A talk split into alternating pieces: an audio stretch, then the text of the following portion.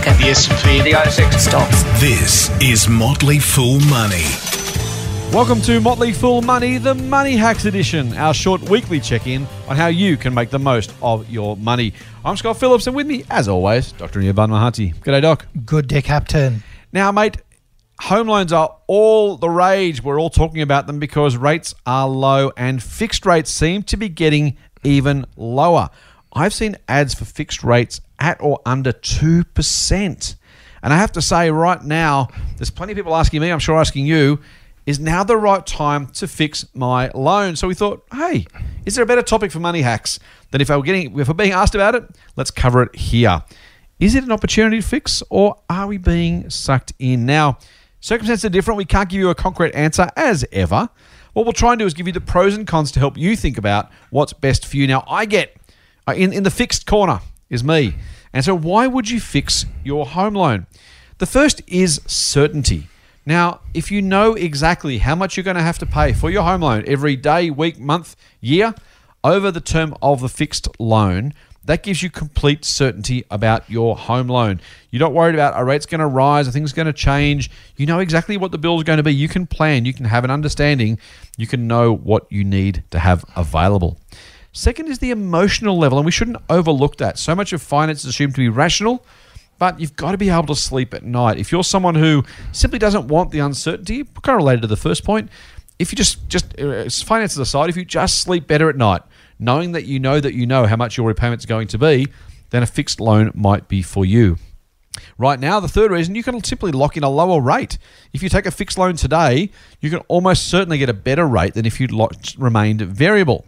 And frankly, who doesn't like to pay a little bit less? And of course, speaking of paying a little bit less, if rates rise in the future and you're on a fixed loan, well, guess what? You get to keep that loan you've locked in at that low rate. Sounds simple, right? Well, maybe. What about in the variable corner? Doc, tell me why I'm wrong. Okay, so from the variable corner, number one reason rates could fall. I mean, the rates, yes, the Reserve Bank's rate is 0.25. It could fall. I hear speculation that they could go negative. if they go negative, well, our rates could fall further. So, one way to get advantage mm. of that or take advantage of that is to go with a variable rate. Uh, I guess the bigger reason might be that once you sign up to a fixed rate, you can't really change or move without sig- significant penalty. But if you're on a variable rate program, you can actually change. You can ask for a better rate, or you can change to a different bank, which gives you a better rate. Finally, I think what's important also to realize is um, with variable rate programs, you can pay more. You can pay down at a faster rate. You can have an offset account offsetting against your mortgage owing or amount owing. And, and again, that's effectively like an interest cut if you have a more uh, have an offset account or if you're paying down your debt ahead of time. So those are the advantages of uh, variable. Of course, my mine's more persuasive, Doc. I, I'm clearly our listeners are, are on are on Team Scott rather than Team Doc on this one. Clearly, fixing's better, right? Oh well, I think variable is better, but you know, oh, but but but oh, you know, Scott is nice and Scott is great, and but variable is still better. Well, but So, so much for a home loan smackdown. That was very, very, very complimentary, mate. Thank you. And, uh, and of course, there are very, very good reasons to stay variable, as Doc's nicely pointed out. What's far more important than either of those two things, quite frankly, is that if you haven't asked your bank for a better, lo- better rate for a while, there is a very good chance you are paying more than you should be. And in fact, whether you fix or stay variable, what's far more important, I reckon, what's more likely to save more money for more people listening right now is making sure you're simply getting a better rate. Whatever variable rate you fi- you move to, whatever fixed rate you move to, there's a remarkably high chance that's going to save you money compared to what you're paying now. How long has it been since you had a look at your home loan? Join the hashtag campaign if you're on the socials, if you're on Facebook, if you're on Twitter, if you're on Instagram. Let us know your story using the hashtag get a better rate.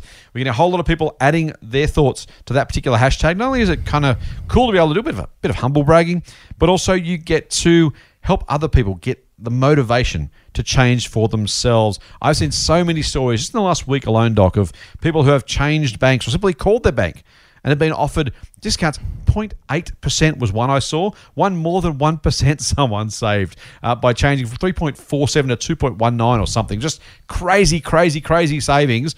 As I say, if you like your bank, if they're your favorite charity, by all means, keep donating money to your bank. If not, do yourself a favor. Hashtag get a better rate. I agree. Always ask for a better rate. Doesn't hurt. And it can only help, right? Yeah. That's it for this week's Motley Fool Money Hacks. Do us a favour, hashtag get a better rate. And in the meantime, fool on. Fool on. The Motley Fool and people appearing in this program may have positions in the companies mentioned. General advice only. Please speak to your financial professional to understand how it may pertain to your situation. Subscribe to the free newsletter at fool.com.au forward slash triple M. The Motley Fool operates under Financial Services Licence 400691.